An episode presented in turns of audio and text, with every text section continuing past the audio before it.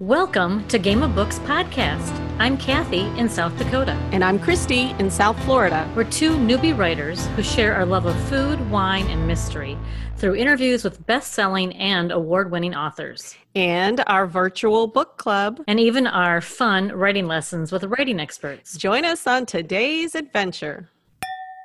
Welcome to our Words in Progress series, where we get a mini lesson on writing from experts in the field. And here to teach us is Steven James, who, Kathy, you were lucky enough to work with at Thriller Fest this year. Yeah, lucky is right. Steven James is uh, the critically acclaimed author of 17 novels. And I just actually was pulling off my stack. This is my most recent read, which is. Ah, yes yeah. Don't read at night. Just FYI. um, he is also, though, a contributing editor to Writer's Digest magazine and is the author of the groundbreaking book Story Trumps Structure, which I'm going to show to anybody who's watching us on YouTube. Um, you can see I've got my I've got pages marked all over in this thing. Um, and he also has written Troubleshooting Your Novel, which again, I have lots of markings in. Highly recommend both of them, by the way. Um, Publishers Weekly calls Steven a master storyteller at the peak of his game. When he's not working on his next novel, he teaches novel writing intensive retreats across the country with New York Times bestselling author Robert Dugoni. Um, his latest book is a near future sci fi thriller called Synapse. And Steven, it's so great to see you again, and thanks for joining us. Thank you. Thanks for having me here. It's um, it's fun to do an interview outside. Whenever we were trying to figure out the best place, you're like, try the porch, so you can see our treehouse back in the background. There, it's like swinging bridge to a platform that I built up for my kiddos back in the day. So, um, so if it gets too cold out here, though, it's, it's winter, but. Uh, we'll but anyway, if all of a sudden you start talking like this, then we'll know, know that it's right? too cold. so, um, as Chrissy mentioned last summer, I was lucky enough to have you as my teacher at um, Master Class, which is a part of Thriller Fest. Uh, yeah, I remember having it. It was fun. It was a good time. It was, and it was it was it was strange because we did it via Zoom, and and traditionally you can do it in person, but we all yeah. did it via Zoom together. And one of the when Christy and I started wanting to do these um, little mini classes on our podcast, you're you were the one of the first people I thought of because one of the sessions that we had, you, you did you broke us out in a bunch of sessions, was talking about status and how it relates to character, and I'd never heard of that before. And I thought it was so interesting. And as a matter of fact, it's in this book, Story Trump Structure, chapter 21. but it's really, I thought it was such an interesting concept in, in a nutshell, I guess. Um, you suggest that in order for us to create unforgettable characters, writers, we need to consider their status. And so I'm wondering if you can start by explaining to our listeners and viewers what do you mean by status? Yeah, no, it's a good question. And um, it's something that really isn't taught very much to writers. People in improv comedy sometimes deal with status as they're trying to uh, flip status for comedic moments and stuff like that. But basically, status is the amount of dominance or, or prominence, whichever you want to say, or submission within a specific social encounter. So there are different types of status that I've come up with and identified. One would be situational status. So that would be, let's say that you're uh, writing a scene and your character comes to um, a dark alley and actually uh, is surrounded by four people with clubs and and um, baseball bats and so on. They would be in a place of low situational status. The odds are stacked against them. So I think that makes pretty much sense. Also, there's relational status. So, like with my wife, we have an even uh, equal status relationship. With my daughter, since I'm their father, I have a, kind of a higher relational status. Then um, there's also what I call uh, positional status, and this would be where your boss, or in society, you might be in a certain position uh, where your boss is a higher positional status than you. Okay, so all of those are really sort of beyond our control. Situation we're in, relationships, and and position. But what is within our control is how we respond. And so we can actually flip the tables in a sense so that even though we're in a low situational status, we can, by our choice and action, then flip the tables so that we have higher what I call substantive status, which is what matters most in a scene. It isn't so much where you start from, but where you take things from there. So for instance, if the character in your scene looks around at the people surrounding him in the in the, in the dark alley or whatever, and he says, uh, "All right, the first one of you to come forward loses, you know, consciousness. The second guy never wakes up again. Let's see who wants to come forward or whatever." And reader's like, "Oh, okay, that's pretty interesting. This guy's like a real badass or whatever." So, um, uh, or you know, there's uh, relationally uh, you could have a character who has a lower relational status, but then actually flips the tables again. So in my uh, series that you're reading, like Every Wicked Man that you, you held up a minute ago, there's a an FBI agent named Patrick Bowers whose uh, daughter is a teenager, and he's always trying to get her to eat um, cheeseburgers. She's a vegetarian. She's vegan. and so in one scene, he says to her, "If God didn't want us to eat cows, He wouldn't have covered them with meat." He goes, he covered you with meat. He's like, crap, what do I say? Like, how do I, I don't know what to say to that. So like she flips the tables, ends up with higher substantive status, even though he has a relationally, he has more authority than she mm-hmm. does. And so same thing can happen with a boss and employee when you refuse to be intimidated and so on. So so we have these levels. Now in real life, we have all sorts of different types of status in in real life relationships and uh, in our work, you know, with our boss and with coworkers and with those underneath us, and also in different situations when we have higher and lower status. And so, to create multidimensional characters, one of my perspectives is that you create a character with multivariate status. Not, so that he is not always in high status or low status. Um, if a mm-hmm. character is always angry with everyone, with his wife, with his kids, with his boss, with his coworker, whatever, he always is this one response he becomes uninteresting, cardboard character, one dimensional. And so I'm always looking for ways to create a character who has different types of status in different situations. So with Patrick Bowers, for instance, when he's at a crime scene or he's at a, um, well, let's just say a crime scene, he will never back down. He will never give up. He will never give in. And he will have, he will step up to the plate, even though he has lower situational status maybe than the bad guy. By his choice, he'll he will end up with higher substantive status at the end of the scenes. But when he's with women, he doesn't always know what to say. And when he's with his daughter, he's pretty clueless. He loves her, but doesn't know how to express that always in the best way. And so, because of that, those different variables regarding his status, he becomes a character that seems real to people. He's, they're like, I really, you know, this, I can picture this guy or, or whatever to identify with him because he is, in a sense, mirroring the way that that all of us have status mm-hmm. relationships. Yeah, that that's so interesting, and um, it, it totally makes sense. But I'm thinking, okay, so do you have um, some ways that we as writers can can show the status? Is there tricks or yeah, you know, you can show status in real life through all sorts of the way that you stand, your body position affects the, amount of status that you appear to have in a certain scene and so on. And so when we're writing, one of the keys is actually verb choice, is the verbs that you choose can really affect the status that a character has. So for instance, if you have a character and he crosses the room and you say he strutted across the room, well, strutting shows the need for attention. So by strutting, you're actually doing what to your status? What do you think? you're actually lowering it because you're showing a neediness there or if um, if she stomped across the room it shows lack of self-control and so it actually again would lower their status.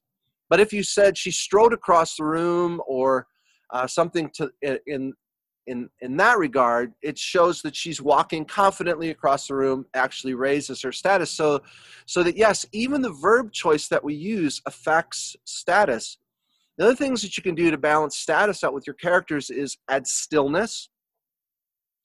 If there's only a couple of things people really remember about status, one would be this that stillness is power, that pauses elevate status. Okay, so that's one. Also, um, neediness actually diminishes status. So some people, in order to make their villain more frightening, they think, well, if I make him sadistic, then he'll be more scary. So they make his pleasure dependent upon someone else's pain. By doing that, they actually make him needy. And what do you think they do to his status? Actually lower. lower. Right, exactly. So to create um, a bad guy or villain that's more frightening, you don't show how needy he is, but how he isn't needy. He isn't required to see someone else's pain to have satisfaction, so he's cold hearted. He's calculating. Um, the other thing is to um, is to show self-sacrifice. So if you can have a character turn the other cheek or sacrifice for the good of others when no one would notice, it'll actually raise elevate his status. So by understanding pauses, stillness, self-control, self-restraint, um, all of these issues can really help us as authors to manage the status of characters within our scenes. So we almost have to be therapists, I think. I mean, and a lot of us, we know this stuff instinctively. Uh, I mean, whatever I teach on status, and I'll say something like, okay, self control who someone with high self-control would you say have that higher or lower status and everyone will agree well higher status and if i say self, someone is self-congratulatory like they're patting themselves on the back we can kind of guess they're probably going to end up diminishing their status because they're so so like see how how brilliant i am and my plan is amazing right. so, so so a lot of it is under is putting a name to what we instinctively kind of notice in our relationships with others um, mm-hmm. but then being very cognizant of it yes in every um, in every scene that we that we cast. Right. I mean I, I i thought that was interesting how when you were saying like strutting versus striding versus using the different verbs because honestly I don't always think of that when I'm using the verbs. I mean, yeah. do you have a list that you just say, okay, these are the um, high status and low status verbs, and I'm going to grab one from this, or it's just practice, practice, practice? I guess. I don't know that I have a list, but I do. You really... should make one. I do really think through actually um, in every scene whenever I'm choosing verbs. Most people have been taught use vivid verbs, use right. strong verbs in your writing, and that's not bad advice. It's good advice as long as it's taken into consideration with other factors, one of those being status. And so, you know, I could say, well, I'm trying to write about how she walked across the room, and I could say she sashayed across the room. And that show, shows kind of an attitude, which mm-hmm. can be interesting, but you just want to make sure that you're not undermining your character by um, showing lack of control and lack of restraint or mm-hmm. anger, all of these kind of things that undermine status. Another thing would be, you know, with the relating to self-control, if you have a hero who's being tortured by the bad guys, he's been captured by the villain and he's being tortured and he whines, pleads, begs, shouts, cries out, screams for help, all of those verbs do what to his status? actually diminish it right. Yeah exactly. And so if you want to raise his status he still uh, will re- respond in some way but you would show his self-restraint of holding back so that if we were in the character's point of view or or if we were writing about it we might say he refused to cry out and give them the satisfaction of knowing how much they were hurting him Mm-hmm. By just writing something like that, readers immediately see that the status has been flipped, and our character, because of his self control, is actually has higher substantive status, even though he's in a situation of low situation mm-hmm. situational mm-hmm. status. Another interesting thought, real quick, just as long as I mentioned low situational yeah. status is, you know, when your character is at the climax, the climactic moment, is the one moment in the story where he'll be at the lowest situational status of the entire story. So if you're telling your story and you realize, okay, in scene three, he faces down five bad guys and karate chops them or whatever, but then at the climax, there's two that he faces, you've actually written it in the wrong order, right? Because it doesn't escalate in the mm-hmm. amount of uh, status that's faced against him, but it actually de-escalates in the tension because he's only facing the two guys instead of five. so you'd reverse the the scenes. So it's it's helpful, I think, to understand. You know, when we look at our story, we're constructing our story to understand that at the moment of the climax or the dark moment right before the climax, that's where he'll have the lowest or she'll have the lowest situational status of the of the entire story so you're saying is it all characters or just your protagonist do they have i mean they have to have changing status throughout then to show their arc and their progress well, there are different views among story theorists. Some story theorists believe that stories are there to change characters, like you referred to with a character arc. Uh, some other story theorists believe that stories are there to reveal characters, that they're not there to change them at all, but they're there to reveal what the characters genuinely like. And others believe that stories are there to test characters, which is close to reveal in my in my mind. So, without getting into the too much of the nuances of the differences, I think that a lot of people start with the idea that my character has to change. So, because I want him to be nice at the end, he needs to be undesirable or something at the beginning, right? And what happens then is people create unlikable uh, main characters, unlikable protagonists that that are whiny or that complain all the time or that look down on people. They're judgy or sarcastic or whatever. And so when I read their work of aspiring authors, I say, why did you make this person so unlikable?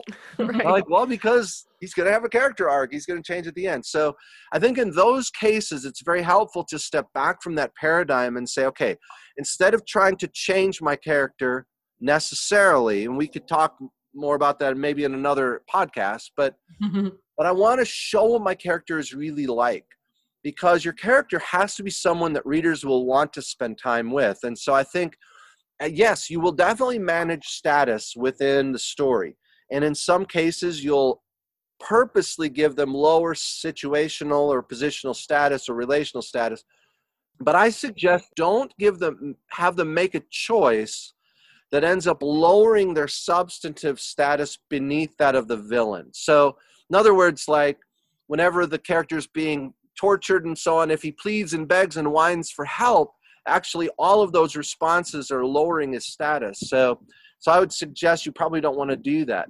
Um, It'll make like the that. reader mad because we don't want our hero to be low status for sure, right? And, you know, the other thing is interesting is like if you create an underdog character, even if it's the villain, people will feel connected with the um, underdog. So, for instance, at the climax of your story, let's say that you have your hero and two other detectives or something facing down with the bad guy. People are going that's not fair. There's three against one or four against one or whatever. It's like, even though he's the villain, we feel like, come on, they're stacked against him because we see that his situation creates that underdog mentality. And so you'll look for a way to underdog your protagonist, but not the bad guy, not the antagonist at the climax. So interesting to I mean I almost am picturing that I need to go back in my work work in progress and, and map out status throughout and see where I'm at right now because I'm sure I need to make a lot of changes. I truthfully find that when I'm working on my books and I'm rereading them or editing or whatever the stage in the process you call it or whatever, relooking at my stories, that status becomes one of those issues that I feel is vital to characterization, especially not undermining the status of your protagonist, of your main character.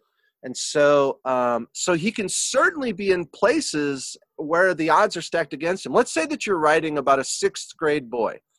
Um, and so, you know, you're trying to show that he is being made fun of or, or, or something along those lines well you're like how do i manage the status of a kid in this situation? Well i would simply have him stand up for the oppressed.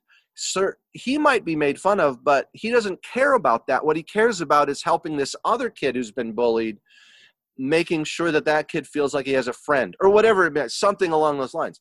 Because then what we see is this character even though he might if he stands up for the oppressed in a certain way, then we're immediately on his side. But if all he is is bullied and then goes home to complain to his parents that he was bullied or whatever, we're not going to be necessarily on his side. Interesting. Really interesting. I um I'm I'm I'm replaying some scenes in my book that I think I've really screwed up. Oh, you're so Normal day. critical on yourself. No, I, di- I disagree. I'm sure it's not as bad as you think. Um, and we and we we have touched on because one of the questions we had was um, between the protagonist and the villain, and you've kind of pretty much touched on that. That um, so I think what you're saying too is at the climax, the protagonist is showing their lowest point, but it switches, and that's where then we see the villain goes down. You know, it, and that's what gives us the satisfaction and that would be all status right there right Yeah, and it, typically the the character who's your hero character, the main character, the protagonist, however you refer to it, typically he will through wit or grit flip the tables on the bad guy. So wit would be through cleverness or grit through perseverance. Now there are other things that can happen, of course. Not every story is exactly the same, but but as I'm working on my stories, I often ask myself, okay, if this character is in this terrible situation, how can he get out of it through cleverness or through perseverance to flip the tables on the um, on the the antagonist, like you mentioned.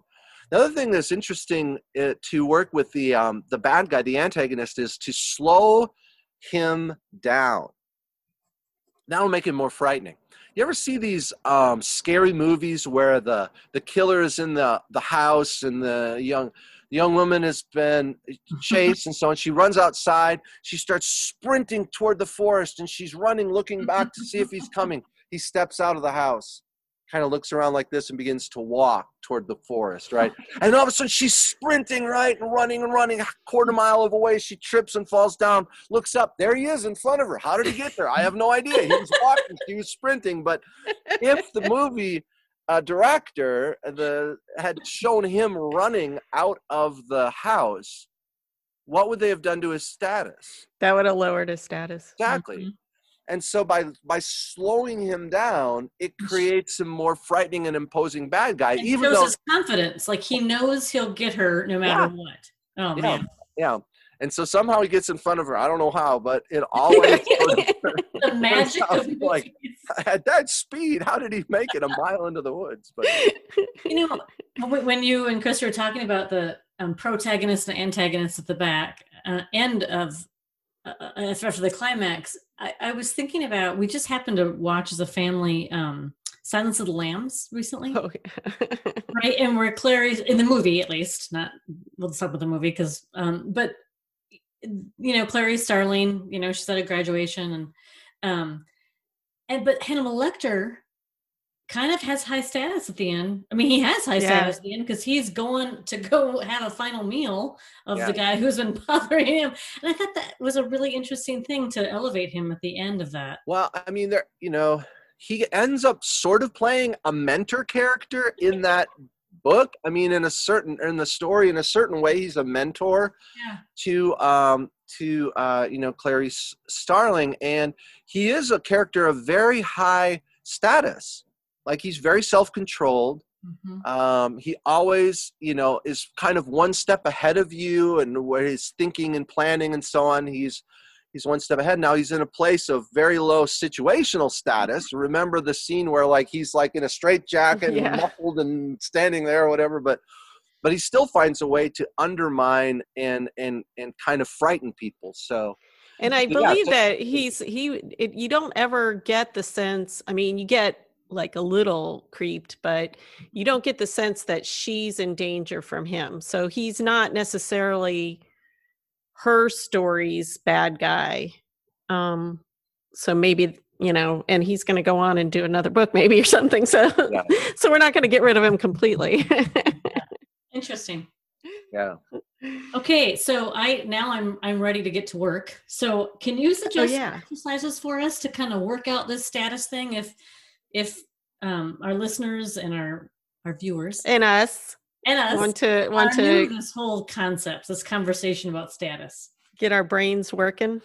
In yeah this actually way. something that's that's kind of fun to do uh, is okay so let's say that you're at a hotel and there's something wrong with your room okay so you go to the front desk and if you're very if you stomp up there very angrily in a very high status kind of a thing they might feel like defensive and not give you what you want. Or if you come in too low status, you know, you're like, there's something wrong with my room, but really you don't need to do anything. It's just that there's a rat in the toilet, but I don't I don't want to bother anyone here or whatever, then okay, so so instead what's very interesting is to mirror the status of the person that you're negotiating with. Um, and so what you want to do is not necessarily do exactly what they do. Like if they fold their arms, you don't need to necessarily fold your arms in the exact same way. But what you want to do is find a way through body position, through your pauses, the way that you speak. All of these things can be used to sort of match the status. And so the best negotiating stance is to mirror the status of the person that you're negotiating with. So it can be kind of fun to just mess with people too. Like if you're ordering, you know, a burger at Burger King or whatever, kind of say, I'm going to play this high status and walk in or, you know, or very low status and just see how people respond. So um, it's not so much a writing activity, but it certainly is informative and it can be lots of fun just to mess with people. Once you understand sort of the dynamics of stillness, pauses, inflection, body language, all of these things, how they relate to status and um, so yeah, it can be kind of. And it's I gotta say, fun. it would be pretty interesting during these COVID times too, because you're not going to see half their face, so oh, now you got to really do the body and. That's a good point too. You know, um, uh, Larry Kirshbaum, who was in one of my master classes, I think it was with you. Um, yeah, he was. Yeah, Kathy. He had said that um, John Wayne once said, "Speak low and speak slow. uh, that's pretty interesting because that's kind of like a high status way of you know slowing right. it down. Yeah. Low, low not in, you're not hyper and you know active and control. and So interesting. I know. I was just thinking. I I got I went to the drugstore earlier today, and I was thinking, how could I have used my status there? there was a there was somebody not wearing a mask, and I wanted to tell him mm. to wear it, but I was like, mm. I could have mimicked them and they probably would have accepted it. Who knows? Now I know. Wow, Christy, you can try it again. well, Steven, we've had such a great time talking to you. It's been very, very interesting and educational. Um, yes. And nice to see you again. It's great to see you, and I appreciate the chance to be on your show. Yeah. Yeah, it's been fun. Thank you so much. And um, it's going to be helpful to all our listeners out there, too. So mm-hmm. that's that's uh, something that we're aiming for. So thank you for that. Um, and we're sorry for all of the drive-through employees who have to endure our exercises now. Yeah. Steven, if our listeners, and they will, want to reach out to you or get more information about your fiction series or your nonfiction about writing, what's the best way for them to reach you? Well, the website, stevenjames.net. Steven with a V has everything. Steven James there. Uh, read Steven James is my Twitter and Instagram and so on, uh, Facebook, um, you know, thing. And if any of them are ever interested in our novel intensive seminars, you can go to novelwritingintensive.com. And we're actually um, going to be virtual in March and in person in the fall. So there are still a few openings for that. It's limited to just 14 people, so it's a real small knit group. But um, but anyway, people can get more information about that uh, at the website novelwritingintensive.com. Oh, that sounds great. Well, thanks again. And um, to all our listeners out there, um, we'll have all those links that he just mentioned and anything that we mentioned today on our website, gameofbookspodcast.com. And um, we hope everybody has fun mirroring out there. That's hard to say, mirroring. Mirroring. Yeah. We will. And thank you. Yeah, thanks. We'll say cheers with our cheers with our happy holidays to everyone. Yes. Yeah, you yes. too. Now go climb that treehouse. Thanks for joining us on today's adventure. Subscribe to our podcast on our website, gameofbookspodcast.com, or wherever you listen to podcasts. And if you liked what you heard, you can give us a five star rating or review. You can also subscribe on YouTube, where you can watch and listen. On gameofbookspodcast.com, you can find all the information about what we talked about on this episode. And you can sign up for our newsletter or enter our fun contests and giveaways. We also post our stories and links on Instagram, Facebook, and Twitter. Hope to see you there. I can guarantee you we had fun today. And we hope you did too. Cheers. Cheers.